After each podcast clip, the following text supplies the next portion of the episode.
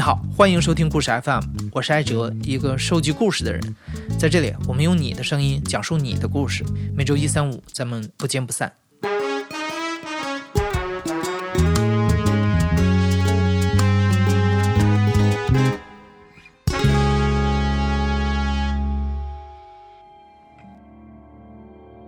上一集讲述者高瑞说到，为了能参加儿子的婚礼，老崔被迫去请前妻玉凤回这个家。玉凤还真的回来了，而且这回来的代价也非常高。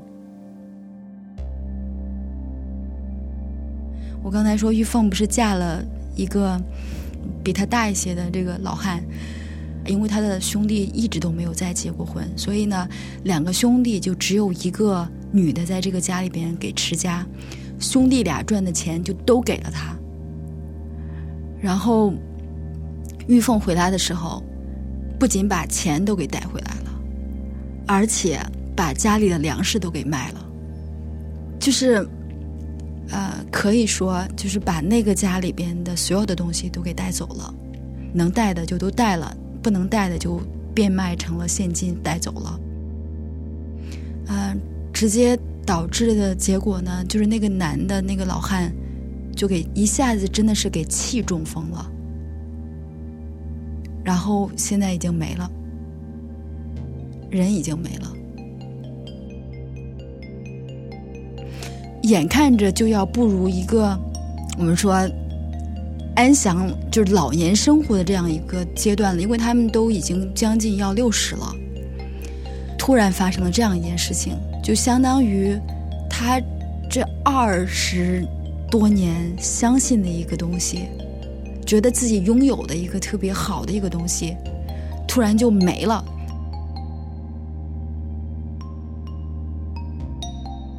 嗯，变成这样子的时候呢，人家那个村子里边的人，真的是就是大家就组织人上老崔家找玉凤。就是说，你你这人怎么能丧良心？就是你怎么能这样子？但也没办法了，玉凤也并没有要回头。嗯，所以后来这个村子里边的人来闹，那因为也并不是自己的至亲，就只是村子里边的人看不过，然后跑到这儿来闹一闹。闹完之后也就回去，那后来这个老汉人也就没了。玉凤她把这个钱拿回来干什么了呢？就是第一就是盖了房子，因为孩子要结婚，把房子给又盖了一盖。然后第二是就用在孩子结婚上了，然后就孩子结了婚。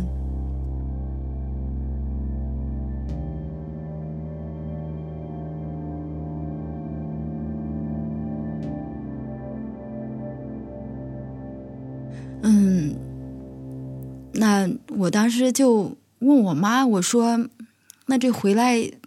就是要再过下去吗？就是你想，已经五六十岁的人了，就是我当然对于老年人对于爱情有激情没有什么，但是折腾了，真的这个事情已经折腾了他们的大半辈子了，就是二十四五年。”我妈说：“哎呀，那个玉凤肯定是想回来好好过。”你想他这样子回来，他肯定是想回来好好过，但是就人已经不一样了，就很难好好过下去。我妈说了一个就是很细节的问题，就玉凤因为当年出的车祸，她这个地方的钢板到她现在开始产生了一个非常大的后遗症，就是他没有办法躺下睡觉。我们正常你会躺下，你可以躺下，他没有办法躺下睡觉。所以他整晚上就没事情，就是他顶多可以靠着休息。随着你的整个身体的机能的逐渐的退化，他已经好多年就是有了这个问题，嗯，就是逐渐变成了习惯性失眠。那这个事情是非常让老崔特别不爽的，因为他不睡觉，他不可能在那干坐着呀，他随便干点啥就会出动静，一出动静，那老崔就会。被吵到，你想睡觉一出动静，他吵到他就不爽，然后就开始骂。有时候骂狠了吧，那玉凤就会搬这个老事儿嘛，就我怎么才成这样子的？就是我为什么现在睡不着？我为什么会有这个钢板？就是那整个这个争吵就会愈演愈烈，到最后老崔还是会打他。暴力的这个事情呢，在农村，我我诚实的说，当然就是它不是一个多大的事儿。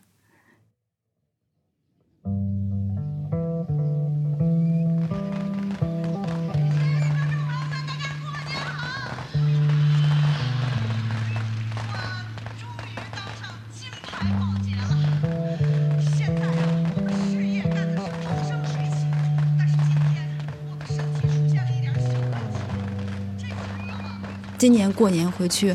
呃，三十儿我是三十儿到的家，呃，我们就回我们老院子那个贴春联儿，然后呢就见着了老崔，老崔就从家里出来，我们就聊了几句啊，就说哎呀，瑞瑞回来了什么的。我当然没有问他了，然后但是我并没有看到玉凤，嗯，在回去的这个路上，我就问我爸，我说，哎，玉凤呢？怎么不见玉凤？我爸说玉凤走了，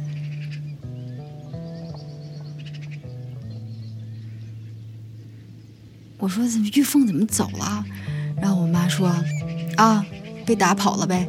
就是我之前描述的，呃，也不安生，三天两头的吵，然后动不动老崔还打他，嗯，然后尤其是这个孩子已经结了婚了，就是房子也盖了，孩子婚也结了。面子活做完了，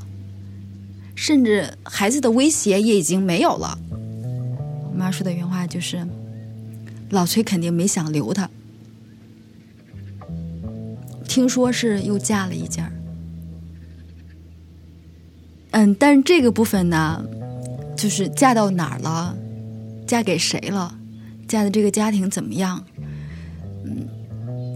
我妈也不知道，就是周围的。邻居就大家也不知道。那然后这次我回家，我也见了小景，就他在我脑子里，我闭上眼睛，他的形象就是永远是短发、烫的卷儿、染的颜色，然后永远就是笑着。当时看到他的时候，我就特别恍惚，就是他穿了一个红色的那个棉袄，一个黑色打底裤，一个小靴子。就是笑着就提着那个东西就走过来了。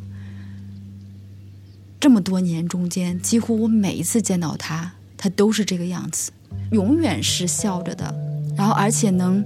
自己去享受在农村可有的这个，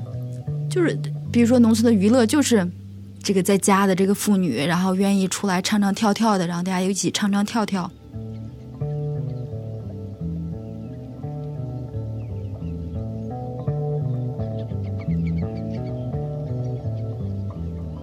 他跟老崔在这条街上，就老崔还住在那儿，他也还住在那儿，到现在小三十年了。他们俩的关系持续到现在也小三十年了。嗯，我就问我爸妈，我说小景为什么不跟老崔结婚？我爸说，小景不一定愿意跟老崔结婚。因为结了婚就意味着他有更大的责任，他要养老崔的孩子，他要照顾老崔的老人，他自己还有孩子有老人要照顾，所以小景不见得要结。再者就是老崔以及老崔的家人也不会让他娶。老崔年轻的时候一直算是能挣钱的人。那娶进来，农村没有讲那什么，这是共有夫妻共有财产要一人一半儿，但是肯定的是，你如果是夫妻，那老崔挣的钱，那小景肯定就会花，啊，小景又是一个爱吃爱玩的人，然后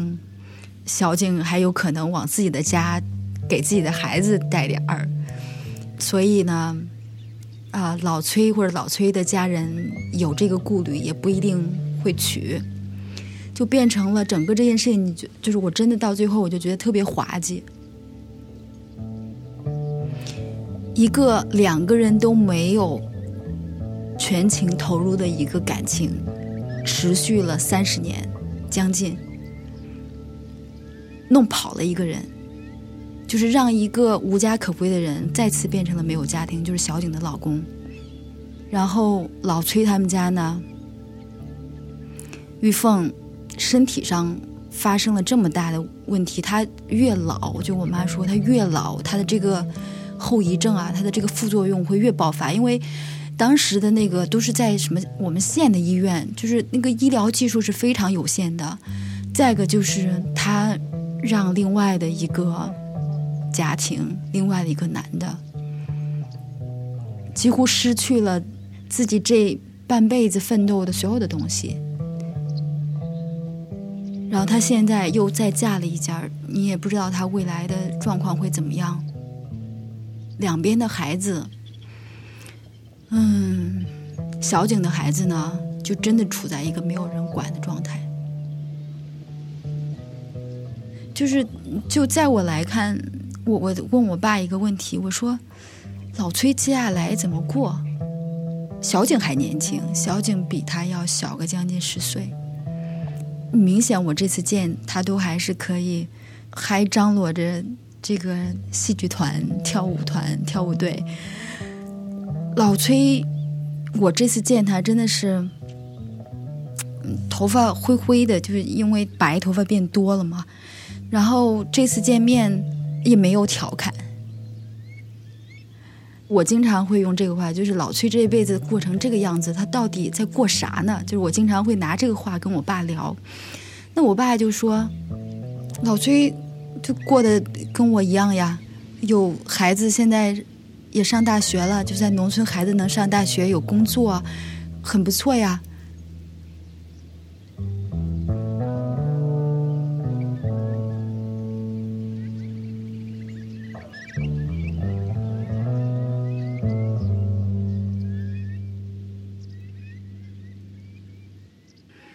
这件事情在我逐渐，因为他 从我小的时候到我青春期，到我长大成人，到我开始自己谈恋爱，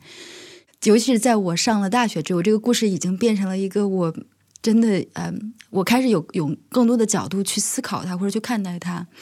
有有几个东西，第一个是在农村社会里边，就几乎没有标签化这回事儿。就比如说小景这个状况，或者说老崔这个状况，在农村没有人拿小三来去形容小景，我没有听到过任何一个人拿小三这个标签来去标签小景，来去形容他的做法。我没有听到任何人拿负心汉、渣男来去形容老崔，包括我这一次问我爸。我说，我真的就我我就说爸，我我我不相信，就是你难道心里面对于老崔没有一点这个，觉得这人挺不地道的，就跟我们家的这个教育很不吻合？你难道不觉得这个人很坏吗？就是我我一直想要去挑战我爸，就是觉得他这个人没有问题 这一点。我爸说了一个话，本质上呢，老崔是一个好人。不管是我爸还是其他的谁，如果有需要帮忙的地方，只要张开嘴，老崔绝对帮忙。然后他也没干过什么坏事儿，所以你可以看到，在我爸的概念里边，老崔和小景这件事情不是坏事儿。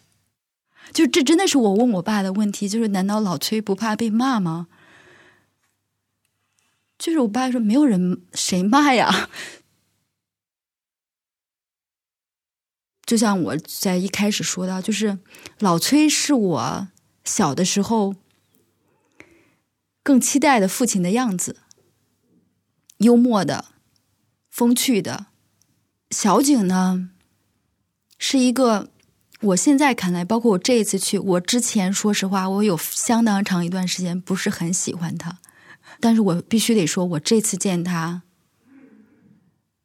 我更觉得。他活成了他自己想要的样子。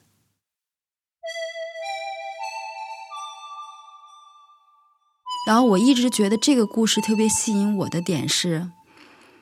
周围人的反应和他们自己身处这个漩涡之中的态度。真的去对照这个事情和我看到的在网上的，或者是我身边就是在城市生活的周围的人这个事情去比照，我觉得有一个特别根本性的东西的差别，成就他们每个人选择的一个非常重要的因素，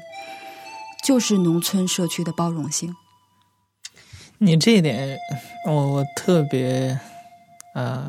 有同感。就是你跟我讲的过程当中，我就是在想，这故事特别像一个我们现在网上一些啊，忽然很热的，好比明星什么出轨故事之类的一个，在网上发酵、舆论去讨论的这么一个影射。因为发生在村庄这个小环境里，好比这一条街道上，反倒是让我觉得在。嗯，这个村庄里的环境里，大家反应比网上的要更包容一些，大家也更容易接受一些。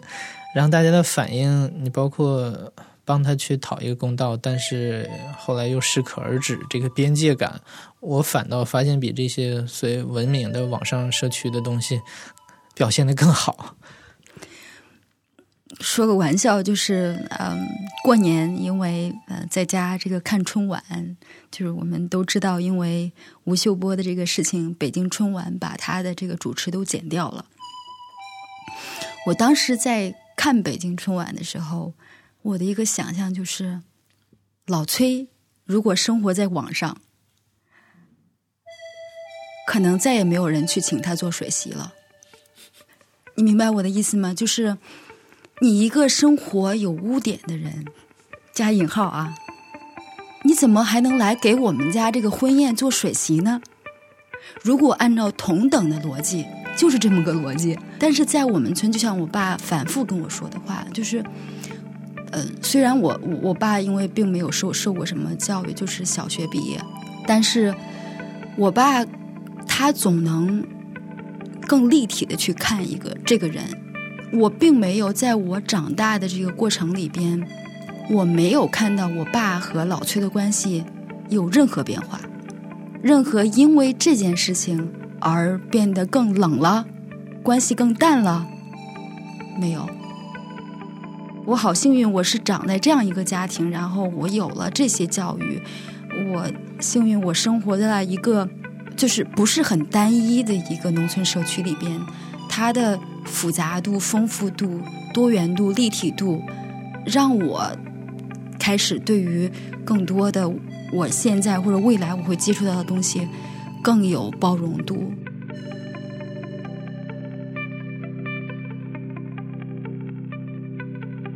这些年，高瑞每次回老家都会去了解一下这个故事在朝着什么方向发展。他至今还没有和几个故事的当事人当面聊过这个事儿。他想等几位年纪再大一些，到时候找老崔、玉凤和小景分别坐下来喝个酒，问问他们怎么看待自己这一生的选择。高瑞计划那时候再把这个故事写下来。这故事里没有好人，也没有坏人，没有标签也没有评判。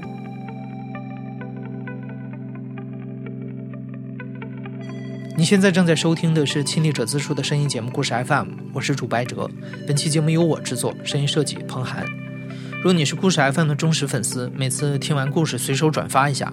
或者点一下公众号最下面的好看，都是对故事收集者最大的支持。感谢你的收听，咱们下期再见。